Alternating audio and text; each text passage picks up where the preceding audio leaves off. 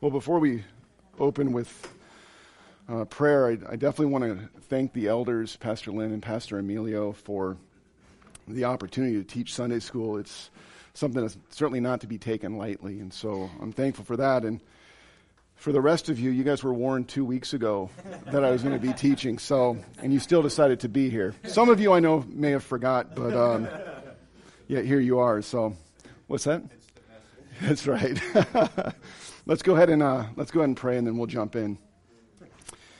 Heavenly Father, Lord, I thank you uh, for the time that we have to gather together on your day, uh, to hear your word taught, uh, to hear your word preached, to fellowship with one another, and Lord, to learn of you. Father, would your spirit be with us? Would you guide us? Would you give us greater insight into the sonship of God as we consider uh, this particular topic over these next two weeks? Lord, we ask uh, that your spirit would be present and that you would be glorified. In your name, amen.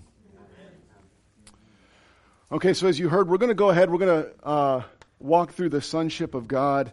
Um, we're going to keep on the theme, the, the, the, theme of practical theology related to the Trinity. And so this topic will be looked at over the next two weeks.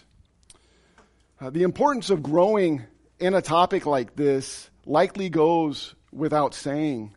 But if you would, please turn with me to Ephesians 1 3 so we can see from the scriptures why this is important. Ephesians 1 3, we read this Blessed be the God and Father of our Lord Jesus Christ, who has blessed us in Christ with every spiritual blessing in the heavenly places. And now we'll be in Ephesians 1 a, a couple different times uh, this morning or this afternoon, but what we see here in these verses, as well as many others that use the phrase in Christ or in Him, is that every spiritual blessing we have comes from the, our communion with the Son of God. Therefore, it is important to understand that our relationship to or with God depends on our position with Christ. Either we are in Christ or we're outside of Christ and therefore God's enemy. In fact, Bavinck says this in considering of all the benefits that are ours based on Christ's work, he says this For this reason, there is no participation in his benefits except by communion with his person.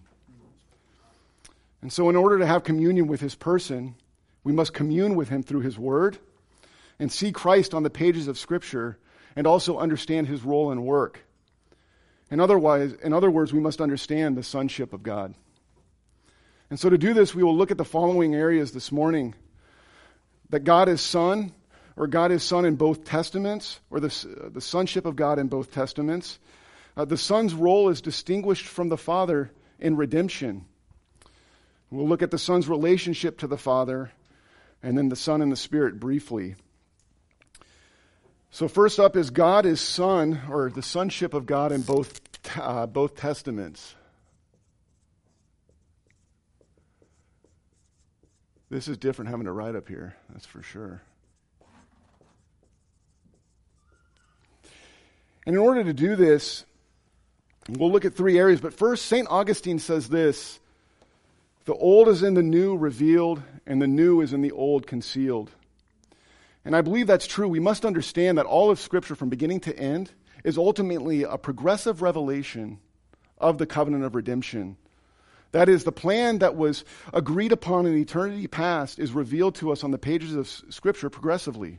So there's more light in the New Testament to these things than, than in the Old, and the New sheds light on what we see in the Old. Therefore, it shouldn't surprise us to see Christ in various ways and in various manners on the pages of the Old Testament, because ultimately all Scripture points to Him. Now, the pictures or appearances of Christ in the Old Testament may not be as clear, right, as what we see. I don't think any of us would dispute the Son of God in the New Testament. But where do we see Him and how do we see Him in the Old Testament?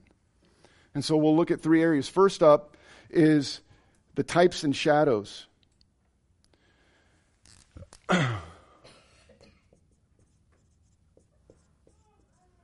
Does anybody know various types and shadows or anything come to mind? I have three or four because we're probably all very familiar with this, but anybody know a type or shadow of Christ in the Old Testament? Go ahead. Moses.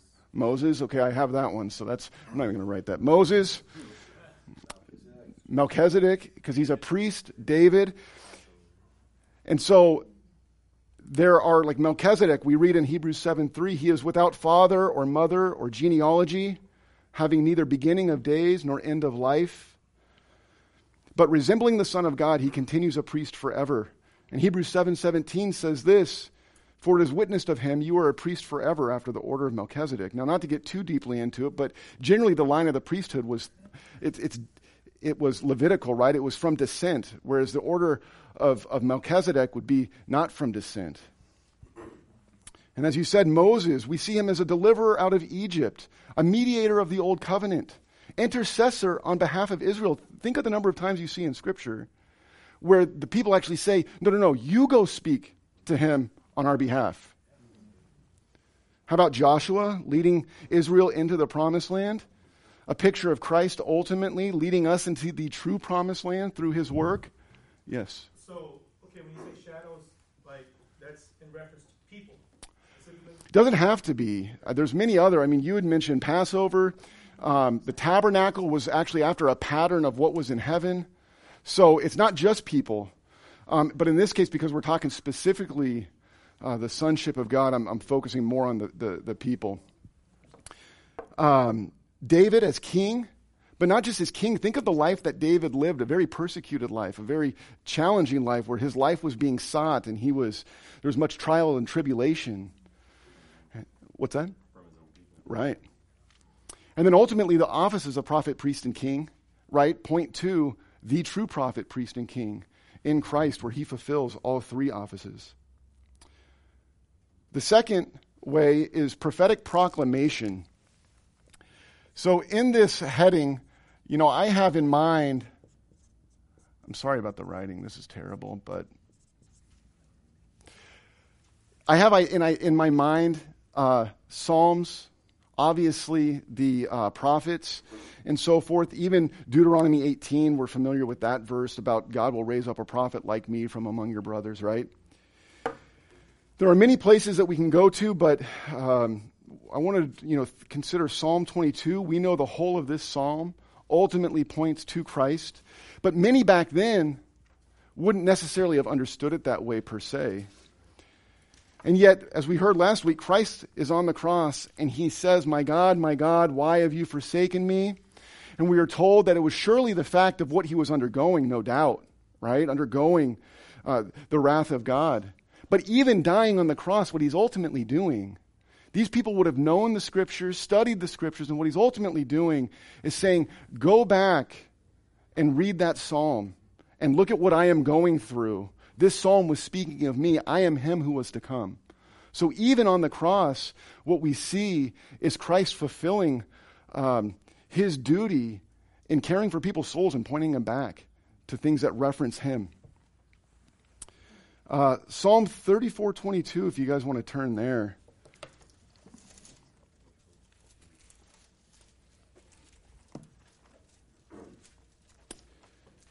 So, right before this, there's a verse that we fully recognize as referring to Christ. It's actually in verse 20. It says, He keeps all his bones, not one of them is broken. That we know is Christ. But verse 22 says this the Lord redeems the life of his servants. And we'll get into this a little bit, but whose work is redemption ultimately? Okay? None of those who take refuge in him will be condemned. Now, the last part of this verse, what New Testament verse do you think of when you read, and those who take refuge, and none of those who take refuge in him will be condemned? Romans 8 1. There is therefore now no condemnation for those who are in Christ. And so you see here shades of Roman 8, 8, Romans 8 1 in this psalm. Let's go ahead and turn to 2 Samuel chapter 7, verses 12 through 16. 2 Samuel 7, 12 through 16.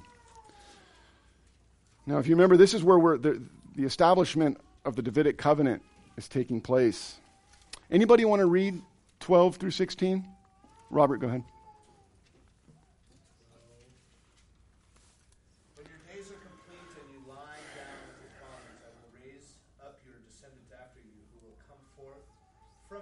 establish his kingdom. He shall build a house for my name, and I will establish the throne of his kingdom forever. I will be a father to him, and he will be a son to me. If he commits iniquity, I will correct him with the rod of men and the strokes of the Son. Through 16. You got it. But my loving kindness shall not depart from him, as I took it away from Saul, whom I removed from you. Your house and your kingdom shall endure before me forever. Your throne shall be established forever. All right, and so what we see here, there's ultimately like a twofold fulfillment, right? There's Solomon, who is going to be David's son, through who the, the, the line of the kings would continue. But ultimately, what we actually have here is greater revelation of who Christ was to descend from, right? Ultimately, through the Davidic line. Um, and that we see a picture of a father son relationship taking place. What else do we, what other characteristics do we see in this verse? Specifically related to his kingdom. It's established forever. That's right. There's no end. So, who else could that be other than the Son of God? Because we're very aware of the fact that we all die, right? That's even what is referenced in Acts, where he says, Well, David died and his tomb is with us. So, clearly, it has to refer to somebody who is eternal, which is the Son of God. And we see this picture, and if you notice, Matthew starts off his genealogy with identifying Jesus descended from David. Because writing to a heavy Jewish population, that's the focus is look, it said that it would come from the Davidic line. Christ came from the Davidic line. Romans 1 1 through 4 says this Paul, a servant of Christ Jesus, called to be an apostle, set apart for the gospel of God, which he promised beforehand through his prophets in the Holy Scriptures. Then what does it say? Concerning his son, who was descended from David according to the flesh, and was declared to be the Son of God in power according to the Spirit of holiness by his resurrection from the dead, Jesus Christ our Lord. And so you see the tie in here that when the covenant was established, he would be of the line of David, his kingdom would last forever. And to have an everlasting kingdom, you must be able to reign everlasting, forever, for all of eternity. And that alone is the Son of God. That was Romans 1 1 through 4.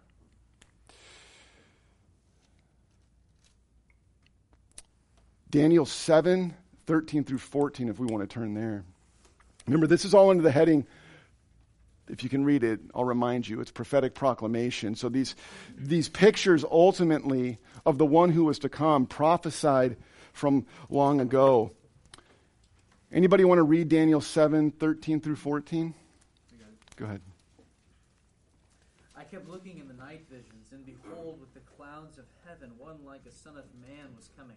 And he came up to the Ancient of Days and was presented before him. And to him was given dominion, glory, and a kingdom, that all the peoples, nations, and men of every language might serve him.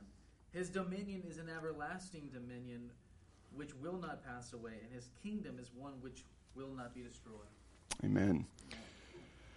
And so we see similar language here, right? This is a very, I mean, Daniel's a very challenging book to understand and so forth, but what we certainly see here is similar language, a kingdom that will have no end.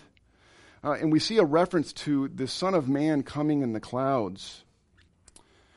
And Jesus says this in Matthew 26, 64. And Jesus said, You have said so, but I tell you, from now on you will see the Son of Man. So he's referring to himself in the same way. Even as we, if you remember from Mark Jones's book, he even said that Christ himself referenced, you know, called himself the Son of Man more than a hundred times. And he says this You'll see the Son of Man seated at the right hand of power and coming on the clouds of heaven. So, a true picture of the Son in the Old Testament. And the third way um, is actual appearances that we would see in uh, the Old Testament. Uh, these appearances could be um, a physical like appearance, like the, the men that appeared to Abraham um, and then ultimately brought judgment upon uh, Sodom and Gomorrah. Yes? Now, those would be the theophanies, right? Would, or would that be the word? No. Would it be a theo? I'm I'm not, I'm unsettled on where I stand on that. Um, be a Christophany, yeah, and then the men with him were other angels. Um, but what we do see is, and even this was brought out in the men's study this last week, was you have Lord in heaven and Lord on earth, and the raining down fire and, and, and brimstone on Sodom and Gomorrah.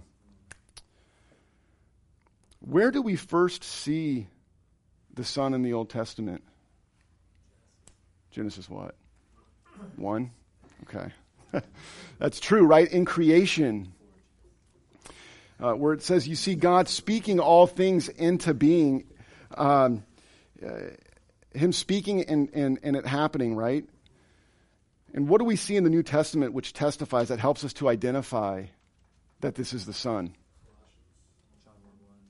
That's right. So Colossians 1:16, for by him all things were created in heaven and on earth, visible and invisible, whether thrones or dominions or rulers or authorities, all things were created through him and for him. John 1 1, like you said, in the beginning was the Word, and the Word was with God, and the Word was God. He was in the beginning with God. All things were made through him, and without him was not anything made that was made. In Hebrews 1 2 as well, but in these last days he's spoken to us by his Son, whom he appointed the heir of all things, through whom also he created the world. So there's no disputing that. But we see, even at the very beginning of Scripture, the triune God working. We see um, in the call of Moses, in the call of Gideon.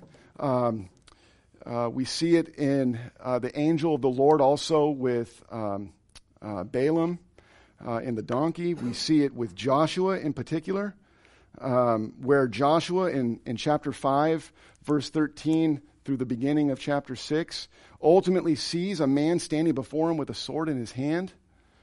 Um, he identifies himself as the commander of the Lord's army.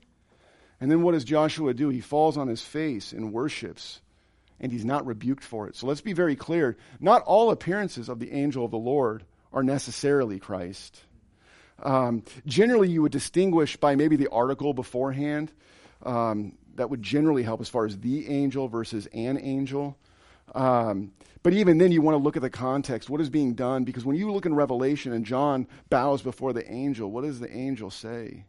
Do not do that right? So it's very clear. Um, and so when you see Joshua worshiping, or in First Chronicles, David with the, the angel of the Lord standing there with, again, a sword, right, between heaven and earth, right? And David falls on his face.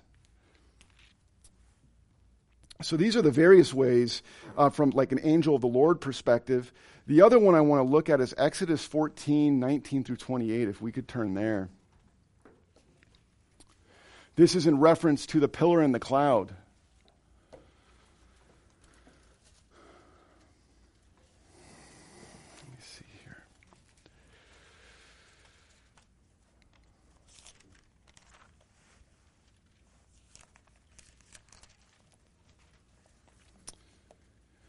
In these verses, um, verse 19, we read this. Then the angel of God who was going before the host of Israel moved and went behind them. So just we understand what's going on, right? They've fled Egypt. They come up to the sea, right? And they're crossing the sea. And we see here that the, the pillar of cloud moved from before them to now standing between them and Egypt, right? In a sense, we see Christ standing in the gap between those who were chasing him and his people. And then verse 24, we see the following. It says, And in the morning the Lord in the pillar of fire and cloud looked down on the Egyptian forces and threw the Egyptian forces into a panic, clogging their chariots, uh, their wheels, and they drove heavily. And the Egyptians said, Let us flee from before Israel, for the Lord fights for them against the Egyptians.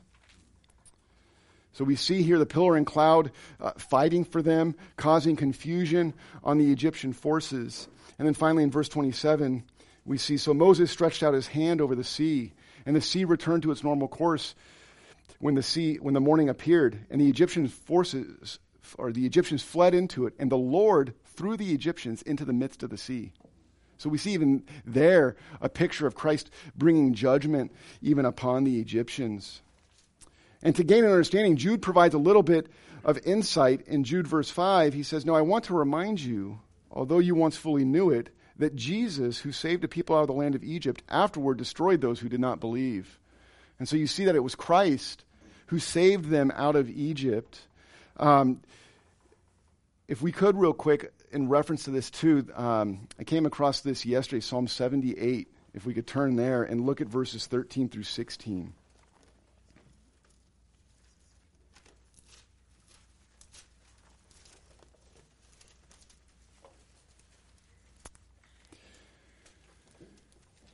Anybody like to read verses 13 through 16? Chris, you got that? Okay. He divided the sea and caused them to pass through, and he made the water stand up like a heap.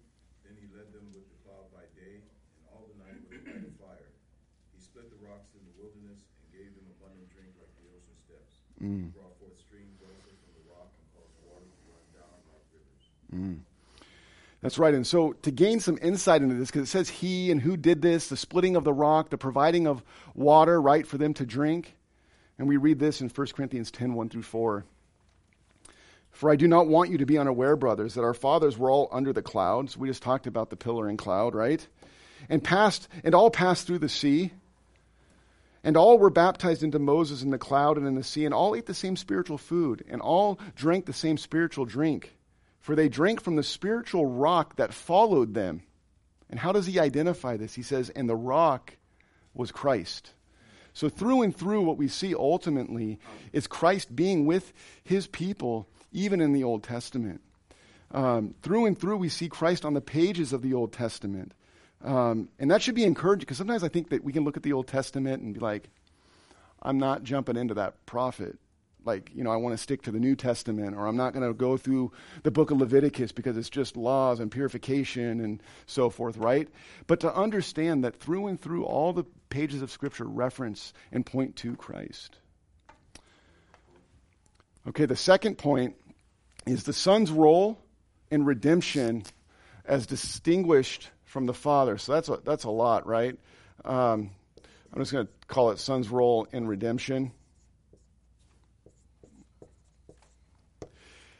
And I think the way I want to kind of ultimately write this out is we have the Father, right? And we're going to talk about a little bit about his role. We're going to look at the Son and then a little bit of the Holy Spirit. Um, that'll come in another couple weeks uh, from, from Pastor uh, Lynn.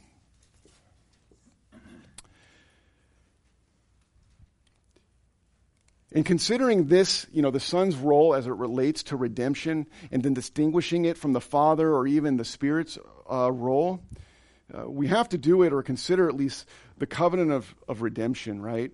That's ultimately where it starts. Um, and the overarching summary of this covenant is that the Father initiates or sends, the Son procures, and the Spirit applies. And what we must understand is that each person of the Trinity has a role that's appropriate to themselves, that's specific to themselves. And so, what we ultimately see, at least the way I kind of look at it, is we have the plan uh, from the Father, it goes through the Son, and then by the Holy Spirit. Okay? And the way that this ultimately then plays out in reality, like day to day, right, is we know that ultimately salvation comes by the Spirit, through the Son, then to the Father where we have communion with Him. Okay? Now let's go ahead. Let's turn back to Ephesians 1 because, like I said, we're going to spend a little bit of time uh, in there. So, what, are the, what do we see as it relates to Father and Son and their roles? So, first we'll start with the Father. Uh, Letham, in his book on the Holy Trinity, which I would highly recommend, it is about 500 pages. And if that intimidates you, I would say read the first 86 and the last 150. Okay? because what you have in the middle is a bunch of history of the, the stuff that was going on in the establishment of the doctrine and things of that nature. But if you want a great breakdown on the Trinity, highly recommend uh, about, I recommend all of it if you have the time, but definitely about 240 pages or so of it. But he states this the Father is the origin of all the blessings that we receive in Christ. And so, like I said, we see this in Ephesians 1. We considered this as we opened. Um, Ephesians 1 3 says this Blessed be the God and Father of our Lord Jesus Christ, who has blessed us in Christ with every spiritual blessing. So, as we said earlier, one, He's the source um, of, uh, call it all, and we'll just spiritual blessings, okay?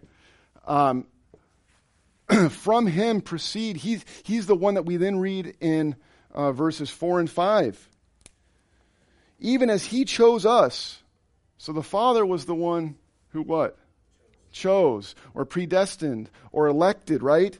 Uh, and that's so it says, even as he chose us in him before the foundation of the world, that we should be holy and blameless before him.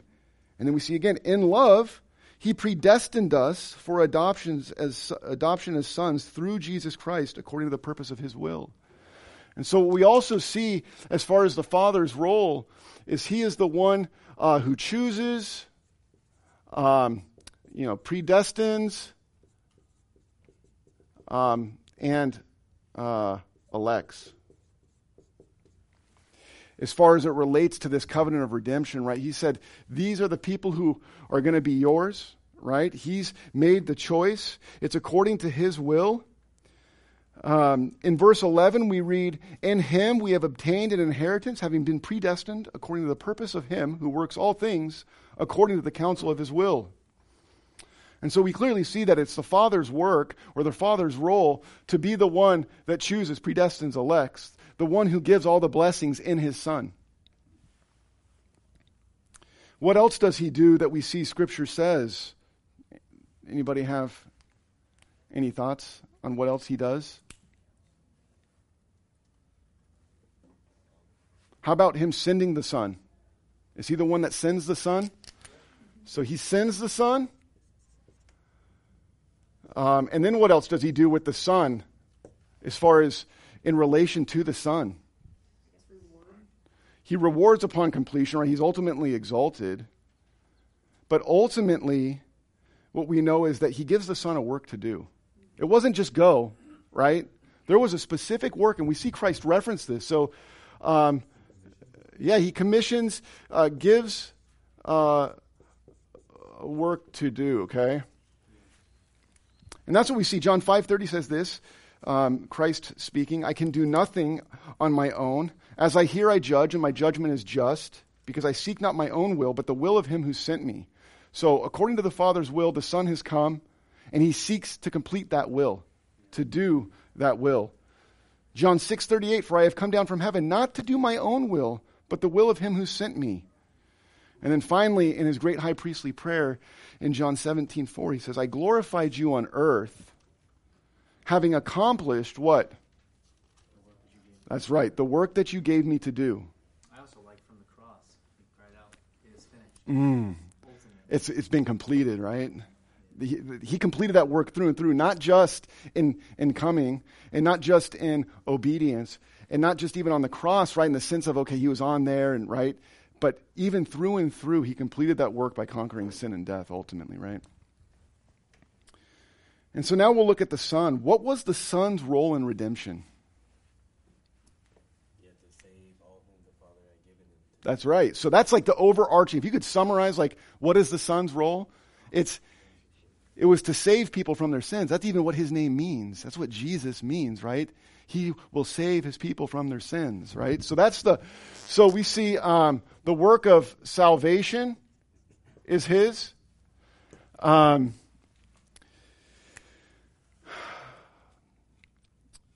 let's see here. I want to look at this under three headings specifically because it is true. This is the overarching. He had a, a work um, to complete, which was ultimately to bring salvation. But I want to look at under three headings. First, uh, the what we could call the covenant uh, servant uh, mediator. And that's what we like, what we do. We make really long, confusing titles. Um, but ultimately, here's here's what we see. He's the servant of the covenant because he's the one that had to fulfill its obligations. There was covenant obligations to fulfill. He was the servant. We see that throughout the pages of Old Testament for sure about him even being, what's it called in Isaiah 53? What's he referred to? The suffering servant, right? Um, And he's the mediator of the covenant. Why? Why is he the mediator? He's the representative, but that's right, and it's in his blood. What does he even say when he institutes the Lord's Supper? He says, This is a new covenant in my blood. And that's what we see in Matthew 26. Uh, for this is in, for this is my blood of the covenant, which is poured out for the forgiveness of sins. Would he also be considered the covenant keeper? Oh, sure. Yeah, yeah, yeah. So we don't keep the covenant. Jesus does. Is what I mean by that. Yeah, there's no, we don't gain any righteousness. Um, and in fact, we're only in the covenant or made right because of his work. Um, and we'll get a little bit more into that. I'll explain that a little bit further, Lord willing, here in, in a little bit. Um, but Hebrews 9:15 says this, therefore he is the mediator of a new covenant, so that those who are called may receive the eternal inheritance, since a death has occurred that redeems them from the transgressions committed under the first covenant. So the only reason that we're even in the second covenant or viewed right before God is because of his mediatorial work, right? Yes. reminded of when he said that no man can come to the Father but by me. Mm. Jesus is mediator. That's right. Like it's only through him, right? That's a good point. The second way I want to look at this is his obedience in the incarnation. And this is key, right? Um, um, I'll just incarnation. This is terrible, but this is key because it's one thing to like. How many times have we said, "Oh, we're going to do this," right? And then push comes to shove, and we're like, "I don't, I don't know if I'm going to do that," right? But when it comes down to it, to think that um, he willingly came, we read in in um, this, in a sense, is his first work, if you will, him coming in um, human flesh, human likeness. Um, but we read in Galatians four six. But when the fullness of time had come, God sent forth his Son. So that's where we see again, he sends the Son. He sends him forth in the fullness of time, at the right time, born of woman, born under the law, to redeem those who were under the law, so that we might receive adoption as sons. And so at the right time, the Father sends the Son. And what does the Son do? He willingly submits and obeys to coming in the form of a servant, in human likeness. There was no contemplation like we would have of, okay, I'm going to go do this, and it's kind of half hearted. Um, or should we or should we not? But we know that the Son always did the things that were pleasing to the Father, even in his incarnation. Hebrews 10 5 through 9 says this. Consequently, when Christ came into the world, he said, Sacrifices and offerings you have not desired. And speaking even of like Old Testament sacrifices and offerings, right? Those weren't sufficient for the removal of sin. Those couldn't cleanse the conscience, right? Um, but a body you have prepared for me. In burnt offerings and sin offerings you've taken no pleasure. Then I said, Behold, I have come to do your will, O God, as, as it is written of me in the scroll of the book. When he said above, You have neither desired nor taken pleasure in sacrifices and offerings and burnt offerings and sin offerings. These are offered according to the law. Then he added, Behold, I have come to do your will. He does away with the first in order to establish the second. And so you see there's an obedience in the incarnation. And, and that's why I make that comparison of like when we say we're going to do something, we should most certainly let our yes be yes and our no be no. But we know the struggle and the battle that takes place when it really comes time to do what we said we were going to do, right? There was not that struggle with Christ.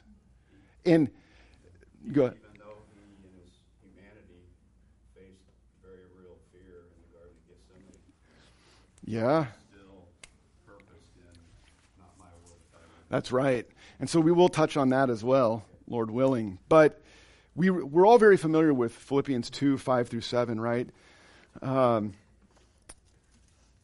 he says this Have this mind among yourselves, which is yours in Christ Jesus, who, though he was in the form of God, did not count equality with God a thing to be grasped, but emptied himself by taking the form of a servant, being born in the likeness of men. Now, this is a verse, right, that's like we're all very familiar with. But don't let the familiarity that we have miss what's at, like cause us to miss what's being actually done here. Um, we have the Son of God in all of His glory, willingly submitting to the Father, in a sense, and um, not um, laying claim to what was rightfully his, right? And, and, and then coming in the likeness of human flesh to save those who were his enemies. It wasn't, I'm going to go do this for my friends and give of myself for my friends. He laid all of those things aside to save his enemies. And finally, or not, uh, finally? Yep, finally. His obedience in his life and death. So, um, was it sufficient um, that he merely, uh, you know, come and, and, and, and, and be made uh, or come in human likeness in the form of a servant? Was that sufficient enough? No, right? What was needed? His death, but what else before that was needed?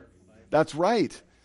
He had to do the first work in a sense that the first Adam did not do right? The first Adam failed and, and sinned and transgressed. And so what we needed was one who could come to fulfill the law, to fulfill all righteousness. He had to live a complete life of obedience. It wasn't just a half or a partial, right? The whole of his life needed to be obedient. Um, and ultimately, you're right, he had to become obedient to death, even death on a cross, right? And so there's a number of passages that testify to this. Uh, Matthew 5:17 says, "Do not think that I have come to abolish the law or the prophets. I have not come to abolish them, but to what? Fulfill them." And the glorious thing about this, we know that he fulfilled them to the utmost, right? We read in Romans 10:4, "For Christ is the end of the law for righteousness to everyone who believes." Now, a side note um, that I was thinking about is it's not the end of the law, okay, in, in that sense there is, we're still to obey. We're still to seek to, to honor him and glorify him and walk according to his commandments, right? So it's not antinomian, there is no law. But what is the, what is the end of the law for what? For righteousness. We cannot be saved by the law. There's no righteousness that comes through the law. That's been accomplished by Christ. But it does not mean that there is no law.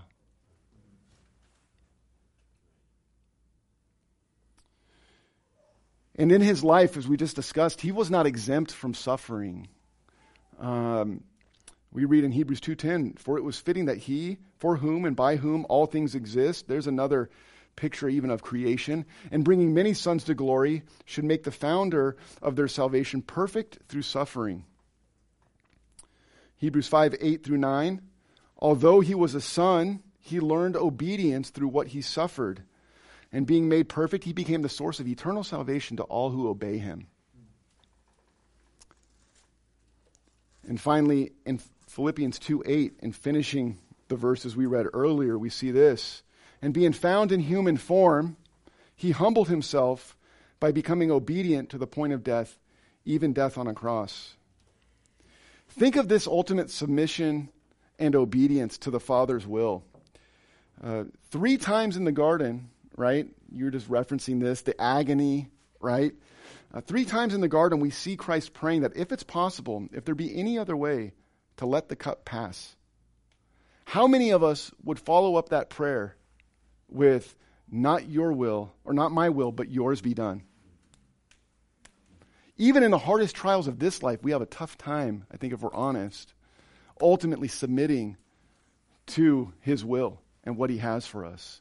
And yet Christ sets the highest example, and even more so than just praying that, ultimately fulfilling that, right? On the cross, going through, setting his face, as it were, to the cross, and there was no way he was turning to right or left. It wasn't happening. So we see that the Son's work was to provide the way for people to be saved uh, that is to bring about forgiveness, right? So sins, expiation, which is what? Removal of removal of guilt. And propitiation is ultimately satisfaction of his wrath, right? In other words, it was the Son's work to take on the wrath of the Father, while it was the Father's work to pour out that wrath until it was satisfied. That's ultimately when we think about what Christ came to do in accomplishing salvation, it was ultimately, yes, fulfill the law, right? Uh, fulfill all righteousness. But at the end of the day, there still had to be a sacrifice. At the end of the day, he still had to give himself and take the wrath that we rightfully deserve. And so, what we see through all of Christ's obedience and death is that he is the true covenant sacrifice. We can look back at the types and shadows that we pointed out over here and all the proclamations and, and the appearances in the Old Testament and the types and, and so forth, right? And the sacrifices of the Old uh, Covenant, knowing that they ultimately point to Christ, who was the final sacrifice the better sacrifice. And I like this. Um, it's, it's, essentially a reference to a, a, verse in Hebrews, but it says this. But here in the new covenant, we have the better sacrifice that is in his blood, a sacrifice that secures eternal redemption. And that word secure is key because when we consider like the work of the Spirit, um, maybe next week, is the, this aspect of him applying, him securing, him being our guarantee. Yes. So it could be said that like every covenant or every sacrificial covenant, um, they're all, they're all, all the covenants are, are bound in blood, right? Sovereignly administered, we learned. So all those could be types and shadows of Christ ultimately, right? The ones that we see progressively through Scripture, all of them really are, right? Shadows of Christ. Um, yeah, I think in some form. Um, I'm thinking of when Emilio had up on the screen, he had all the covenants right and all the lines of where they connected and so forth. And ultimately, yes, it all drives to the new covenant um, progressively, where, you know, um, ultimately there was always one covenant kind of like stems all the way through, right? Which is the covenant of redemption that overarches that. And it all leads um, to this new covenant in Christ's blood. Okay, the, the third. Uh, do it over here. The third one is uh, the son's uh, relationship to or uh, with uh, the father. What we see here, what does Scripture ultimately teach us on this? I have four headings that we'll probably briefly move through. Um, can any of you think of how you would describe the son's relationship with the father? Submission. I like, yeah. Um, I won't. This is. I'll just write it here. So submission. This is post covenant redemption. Excuse me. Post covenant redemption. As far as submission, yes. Yeah, yeah, yeah. So that's what I was going to ask. Ultimately, is is there submission or subordination in the Trinity? You, go ahead. You're, I, am with you. No. Uh, in the ontological Trinity, in the ontological, that is in the very essence, right? They're all equal, same level, if you will, right? But in the economic, or another word for that is like the functional Trinity, how they actually function or fulfill their roles, there is submission, you're right. There is subordination in that sense. We even see Christ say, The Father is greater than I. Now we understand that when he says that, that's not up here where they're not equal, right? And there's subordination. It's in their role, he has submitted himself to the Father. Um, and so we see that in John 14, 28. You have heard me say to you, I am going away, um, and I will come to you. If you loved me, you would have rejoiced because I'm going to the Father, for the Father is greater than I. Or John 6, 38. I have come down from heaven not to do my Father's will, but the will of him who sent me. Uh, you see the submission to the Father's will um, uh, throughout Scripture. So that's true. What is another uh, aspect of their relationship? Unity. You go ahead. Did you? That's true. So that's going to be. I, I kind of have that ultimately.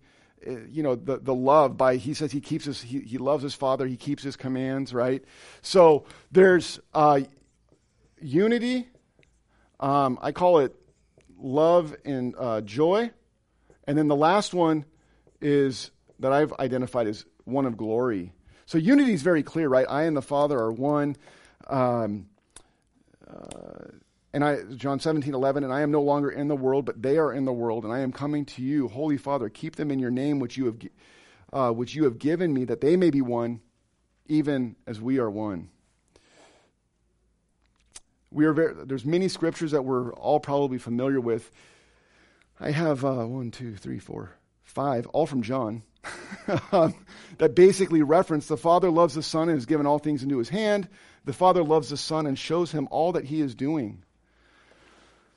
Um, as the Father has loved me, so I have loved you. Abide in my love. And the love that we see ultimately, the submission that we see from an application standpoint, is the perfect example of how we should submit to our Heavenly Father, of how we should love one another. All the one another's that we see in Scripture, Christ is the perfect example of all of those things. And His glory, there's His eternal glory, in which we see John 17, 5, and now, Father, glorify me in your presence with the glory that I had with you before the world existed. We get a glimpse of that glory in his pre incarnate state in Isaiah 6. Um, how about glory, his glory manifested through signs and miracles? Uh, John 11, 14 says this, but when Jesus heard it, he said, This illness, this is about Lazarus, uh, does, uh, does not lead to death, it is for the glory of God so that the Son of God may be glorified through it. So you see both of them being glorified, even in the signs and miracles that are taking place. Uh, glory through his death. John 12, 28 says this Now my soul is troubled. What shall I say? Father, save me from this hour? Um, but for this purpose I have come to this hour. This was like the, the, the climax of his work, right? Speaking of the, his, his death to come. Um, Father, glorify your name. Then a voice came from heaven I have glorified it, and I will glorify it again. Um, John 13, 31. When he had gone out, Jesus said, Now is the Son of Man glorified, and God is glorified in him. If God is glorified in him, God will also glorify him in himself and glorify him at once. And this particular verse is in reference to the upcoming crucifixion, in which both he and his Father would be glorified. Like, that seems impossible to us, right? Like, they're going to, it's like as if the people on this earth, the Pharisees, those who were mocking, right, were rejoicing, oh, he's being put to death. But little do they know that ultimately this is where he and the Father receive glory, and we receive through Christ eternal life. And then finally, glory through intercession. Um, we see this in John 14, 13. Whatever you ask in my name, this I will do that the Father may be glorified in the Son. So when we pray and we ask in His name according to His will, the Son answers. We can know that He is going to answer according to His will because He does all things ultimately to the glory of the Father, even now. And so we're probably going to have to stop there and go to worship. Um, next week, the plan is, Lord willing, to go through the Son and the Spirit briefly a primer because we'll get into that heavier the following two weeks with Pastor Lynn's teaching. And then we're going to look at some practical aspects of the Son in fellowship with his people. Um, and so that's what we'll work through uh, next week. But hopefully you find this helpful in the sense of we see Christ on the pages of Scripture through and through. It's not just a New Testament where he's on the scene there and that's all we see of him. Um, and hopefully, through understanding more of his work, the Father's work, kind of distinguishing who does what, um, is helpful as we study Scripture and ultimately as we worship him. So let's go to worship.